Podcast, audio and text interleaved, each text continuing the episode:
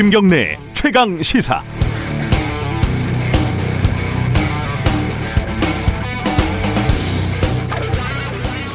노동 문제를 다룬 만화 송곳에는 명대사들이 참 많지만 이 대목에서는 마음이 덜컥 내려앉을 수밖에 없었습니다. 그 대형마트에서 노조를 만들려고 회사와 갈등을 하던 직원이 노동 상담, 상담가에게 묻죠. 프랑스 사회는 노조에 우호적인 것 같은데 저희 회사는 프랑스 회사고 점장도 프랑스인인데 왜 노조를 거부하는 걸까요? 잠시 멈칫하던 노동 상담가가 대답을 합니다. 여기서는 그래도 되니까. 사람은 대부분 그래도 되는 상황에서 그렇게 되는 거요. 노동운동 10년을 해도 사장이 되면은 노조 깰 생각부터 하게 되는 게 인간이란 말이요. 어, 북유럽 복지국가 스웨덴의 향취가 물씬 풍기는 글로벌 가구회사 이케아의 한국 법인 노동자들이 쟁의 행위에 들어갔습니다. 다른 나라 이케아에서는 주말 수당, 저녁 수당을 지급하는데 한국에서는 안 준다. 해외에서는 평균 시급이 17,000원인데 한국에서는 최저임금이다. 그러니까 해외 법인 노동자들과 동등하게 대우해 달라는 게 노조의 핵심 주장입니다. 이케아 측은 아직 공식적인 입장을 내놓지 않고 있습니다. 이케아 홈페이지에 제가 들어가서 보니까 누구에게나 공평한 기회를 제공한다 이렇게 적혀 있더군요. 하지만 여기서는 그래도 되니까 그랬는가 보죠. 아까 말씀드린 만화 송곳에서 그 다음 대사가 뭔지 아십니까? 당신들은 안 그럴 거라고 장담하지 마. 어, 서는, 서는 데가 바뀌면 풍경도 달라지는 거야. 최근 아파도 목발을 짚고 출근을 해야 했다는 자회사 비정규직 출신 KBS 청소 노동자들도 삭발을 하고 파업을 결의했습니다. 제가 서 있는 여러분이 서 있는 곳에서는 어떤 풍경이 보이십니까? 11월 4일 수요일 김경래 최강 시사 시작합니다.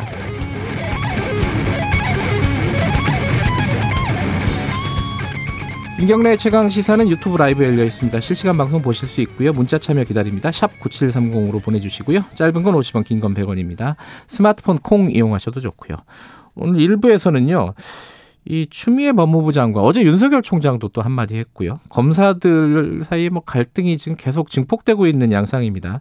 뭐 검난이라고 표현하는 사람들도 있고 댓글들도 뭐 추미애 장관을 비판하는 댓글들도 많이 달린다고 하고요. 내부 게시판에. 이런 상황 어떻게 봐야 될지 오늘은 검찰 출신 변호사 이현주 변호사와 함께 좀 얘기 좀 나눠보겠습니다. 2부에서는요. 대선, 미국 대선 투표 상황 자세히 알아봅니다.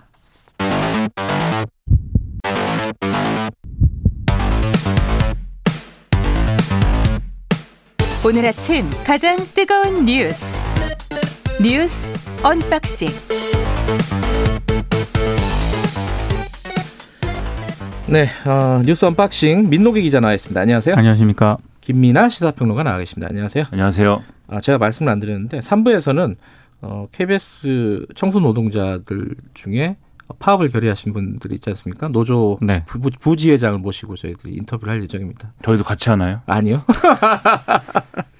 이, 어, 좀 부담스러운 상황일 텐데 어쨌든 어, 보도를 할 수 있게 돼서 다행이라고 생각합니다.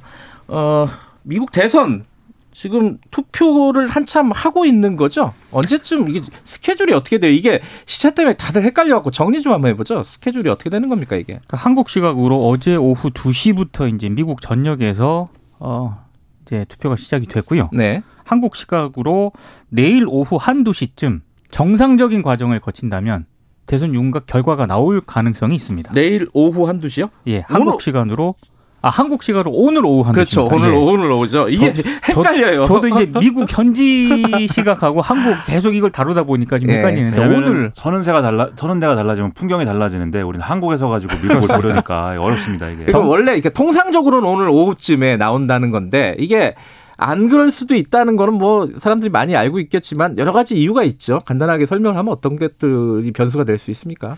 일단 안 그럴 수 있다라는 건 이번에 코로나19라든지 이런 영향으로 사전 네. 투표가 굉장히 이제 급증을 했습니다. 그래서 네. 뭐 9천만 표 이상의 사전 투표가 이미 이루어졌다고 하는데 이게 2016년 대선에 했던 것에 당시에 비하면 상당히 많은 숫자가 이제 늘어난 거고 2016년 대선 때 총 투표자 한 90%에 이르는 사람들이 이미 사전 투표를 했기 때문에 네. 이게 이제 문제가 되는 겁니다. 왜냐하면 사전 투표는 이제 이후에 이제 개봉을 하게 될 건데 현장 투표하고 하고 나서 근데 이게 또 주별로 이제 우편 투표를 특히 우편 투표를 어디까지 인정하느냐가 다릅니다.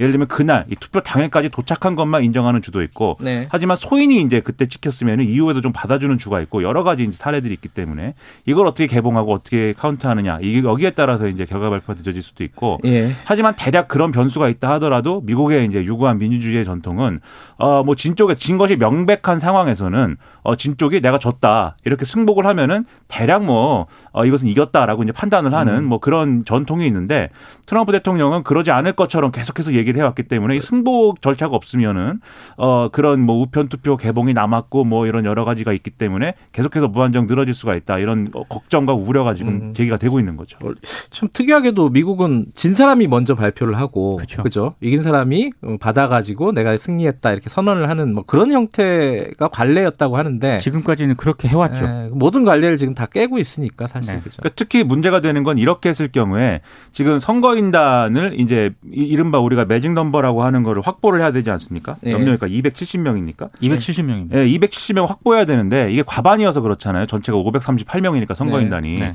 이 과반 확보를 결국 그렇게 논란이 여러 가지가 있어서 과반 확보를 아무도 못했 을 경우에 그러면 이제 그 다음 절차는 어떻게 되는 거냐 이게 이제 문제가 되는 거거든요. 이 과반 확보를 일정 기간 동안 계속 못하게 되고 어, 그럴 경우에는 결국 선출을 못하게 될 경우에는 결국 이제 미 하원에서 그러면 각 주별로 아, 각 주별 하원 하원 의원들이 모여가지고 우리 주는 어디에 후보에 투표할 거냐를 정해야 되기 음. 때문에 이 절차 때문에 이제 이때 다 같이 치러지는 미 하원 선거가 또 중요하다 이런 지적도 나오고 있는 지금 거죠. 하원 선거도 하고 있어요. 사람들이 이제 우리 같은 경우는 큰 관심이 없어서 보도를 많이 안 하지만 하원 선거도 같이 하고 있는 거죠, 그죠? 네, 주별로 음. 한 명씩 뽑힌 하원 대표 50명이 대통령을 비밀 투표로 뽑아야 한다. 이게 왜냐하면 내년 1월 6일까지 승자가 결정되지 않으면은요, 예. 미 하원에서 대통령을 뽑아야 되는 그런 상황이 발생을 하거든요. 예, 우리로서는 가장 안 좋은 시나리오죠, 그죠? 미국이 혼란스러우면 우리가 영향을 많이 받기 때문에 특히 세계 경제가 굉장히 영향을 많이 받습니다. 네. 누가 이기는지보다 이 투표 마무리, 선거 마무리가 어떻게 되는지가 더 관심사가 그렇죠. 돼버리는 이런 상황입니다. 어, 뭐 개표 방송을 우리가 뭐 우리 선거처럼 어 1분 1초 보진 않겠지만은 어뭐 경합주 뭐 펜실베니아 뭐 플로리다 이런 데 주목해서 보면은 그래도 보는 재미가 좀 있지 않을까. 이게 가장 네. 큰 난관은 오늘 한두 시쯤에 결과가 대충 윤곽이 드러나야 되는데 계속 윤곽이 안 드러나고요. 내일 최강 시사를 방송할 때까지 아. 뭐 누가 예측을 못 한다는 이런 얘기를 할까 봐 굉장히 네. 좀 우려가 됩니다. 현실적인 난관이죠, 지금 내일 아침 방송이. 지금 네. 경합주가 뭐 여섯 개가 있다고 하는데 네. 그 중에서도 핵심이 이제 북쪽 러스트벨트의 펜실베니아랑 네. 남쪽 이른바 썬벨트의 플로리다인데 네. 특히 펜실베니아가 중요한 게 펜실베니아가 또 우편 투표를 해당 날짜 소인이 찍힌 것까지 받아주는 대, 줍니다. 음, 그렇죠. 그래서 여기서 개표가 지연될 가능성이 높은데 여기가 또 경합주고 굉장히 뜨거운 여기서 승패가 예. 갈린다고 하기 때문에 내일 최강 시사 방송 어떻게 준비할 것인가 상당히 네. 난관입니다. 내일 안 하시잖아요. 그렇죠. 뭐 제가 아니라 이 방송을 위해서 뭐 저야 뭐 집에서 뭐 있으면 되죠. 뭐. 내일 어, 최강 시사는 미국 어, 결과가 어떻게 나오든 간에 어, 미국 대선 특집으로 진행할 예정이고요. 어, 오늘 오후에 좀 지켜보죠. 빨리 좀 정리가 됐으면 좋겠습니다. 방송을 위해서. 네. 네. 어, 2부에서 어, 대선 관련해서 미국 직, 현지 직접 연결하니까 그때 좀 자세히 좀 알아보고요.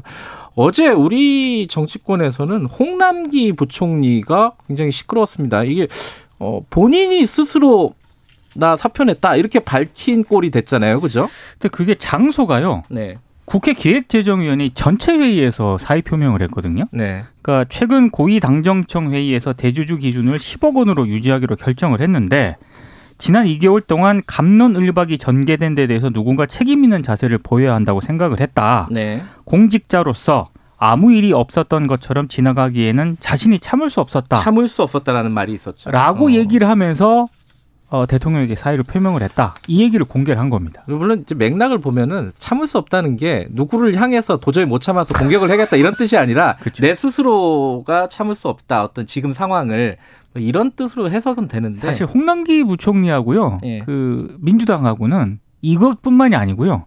그동안 계속 갈등을 벌여왔었거든요. 전사가 좀 많았죠. 이 뭐뭐가 있었어요. 이게 전사라고 할 것도 없이 4월 총선 전후에 이제 뭐 긴급재난지원금 전국민 지급 예. 획대 이런 문제에 대해서 기재부가 반대 의사를 표명을 했고 그 다음에 이제 뭐 9월달에 전국민 통신비 지급이라든지 그 다음에 음. 최근에 이거 어이 주식 양도소득세와 같이 논의된 재산세 재산세 관련해서도 네. 계속 이견이 있었는데 문제는 뭐냐면 그래 뭐 재정준칙 얘기도 있고 여러 가지가 있었죠. 심지어 이제 이해찬 대표는 어이 추경증에게 소극적이라는 이유로 홍남기 부총리 해임해야 된다 뭐 이런 얘기까지 꺼냈는데 네. 이런 모든 문제들은 사실 이전 까지의 문제들은 거의 사실은 철학의 차이였습니다. 그래서 정치적인 철학의 차이와 관료들이 가지고 있는 어떤 성향 이런 차이의 충돌이었기 때문에 네. 이게 그러면은 어, 홍남기 부총리는 일종의 관리직이지 않습니까? 뭐 네. 우리가 흔히 회사 생활에 비교를 하면 관리직으로서 이렇게 어 윗선의 이제 여러 가지 철학들을 관료 관료 사회에 주입 도입해야 되는 역할을 또 갖고 있는 사람인 거죠. 문제는 뭐냐면 이번에 이제 양도소득세 대주주 요건을 현행 유지를 결정한 것은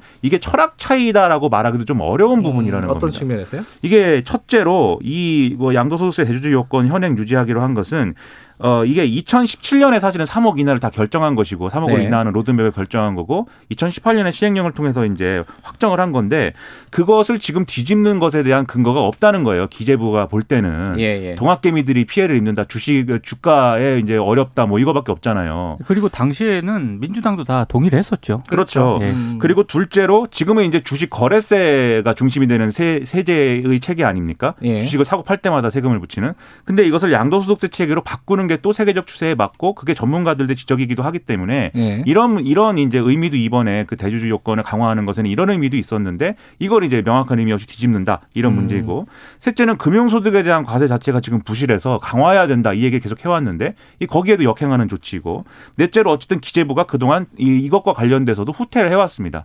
어, 가족 합산 규정을 인별 합산으로 바꾼다든지 음. 그리고 마지막에는 5억 절충안 10억이냐 3억이냐의 갈림길에서 5억은 어떠냐 이것도 했는데 이것도 이제 그냥 뭐 뭉갠 거거든요. 음. 그러니까 기재부 입장에서 그리고 기재부의 대장 입장에서는 뭐 대장이 아니라 뭐 우두머리 뭐 뭐라고 표현해야 됩니까? 두목 입장에서는 이것은 내가 사표를 내야지 뭐 어떡하느냐 이런 네. 생각을 할 수밖에 없다는 얘기를 하는 거죠. 근데 이 사표를 냈고 청와대에서는 수리하지 않았다, 반려했다 이런 걸 밝혔는데 어, 국회에서 또 그 얘기를 했다. 뭐 이게 약간 타임라인이 좀 복잡해요. 이게 어떻게 되는 거예요, 이게? 그러니까 홍남기 부총리가요. 예.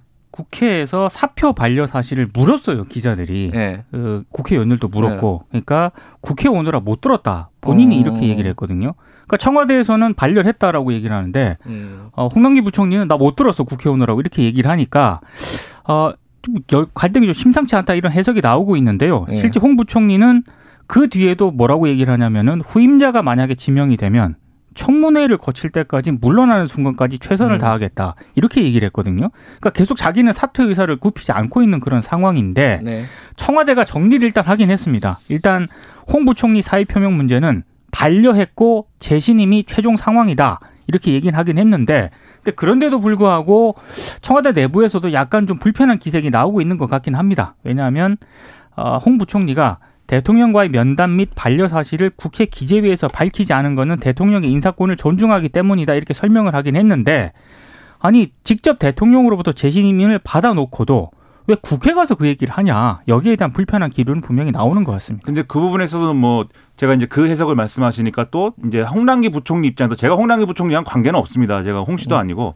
근데 이제 뭐 그 입장에서 약간 설명을 하자면 제 생각에는 뭔가 이제 미스커뮤니케이션이 있었을 수도 있다는 생각이 드는 게 자기는 이제 사표를 제출한 거죠. 어쨌든 간에 뭐 자기 홍남기 부총리 음. 설명은 출근 과정에서 인편으로 이제 제출했다고 하는데 그거에 대한 확답을 아마 못 들었던 것 같습니다. 제 만약 이 설명대로면 홍남기 음. 부총리 입장대로면 재신임한다든지 뭐 반려한다든지 이런 얘기가 없는 거죠. 그럼 사표를 제출한 입장에서는 이제 사표가 수리됐다고 생각을 하는 거죠. 그리고 국회에 가서 내가 사표를 제출한 이유에 대해서 어 설명을 하는 겁니다. 그 설명을 하는 과정은 아까 말씀드렸다시피 그 10억 원 문제이다라고 네. 설명을 하는 과정에서 이제 얘기를 한 것이고 그 다음에 이제 여러 가지 얘기가 질문이 나오더라도 후임자를 지명하면 제가 그때까지는 제가 뭐 이런 설명을 하는 것도 전제는 이 사표가 받아들여졌다는 전제를 가지고 지금 얘기를 하고 있는 거거든요. 그러니까 그래서 말씀하신 대로 홍남기 부총리가 사의 표명을 하고 그것을 굽히지 않는다라는 해석도 가능하지만 이게 뭔가 그 어떤 혼란이 있어서 사표가 수리된 것으로 자기는 생각했다라는 그러니까 부분도 있는 것 같습니다. 언론 보도가 약간 조금씩 다르긴 한데요. 일단 사의 표명을 했을 때